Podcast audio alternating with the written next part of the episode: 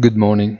Doubts about Chinese growth and those about the solidity of the banking system weigh on the markets, although Wall Street manages to recover most of the losses posted at the opening. The words of the ECB and an attempt at flight to quality allow a timid rally in the bond market, but today the US inflation data will remain at the special surveillance of the day. Have a nice day and please visit our site easy-finance.it.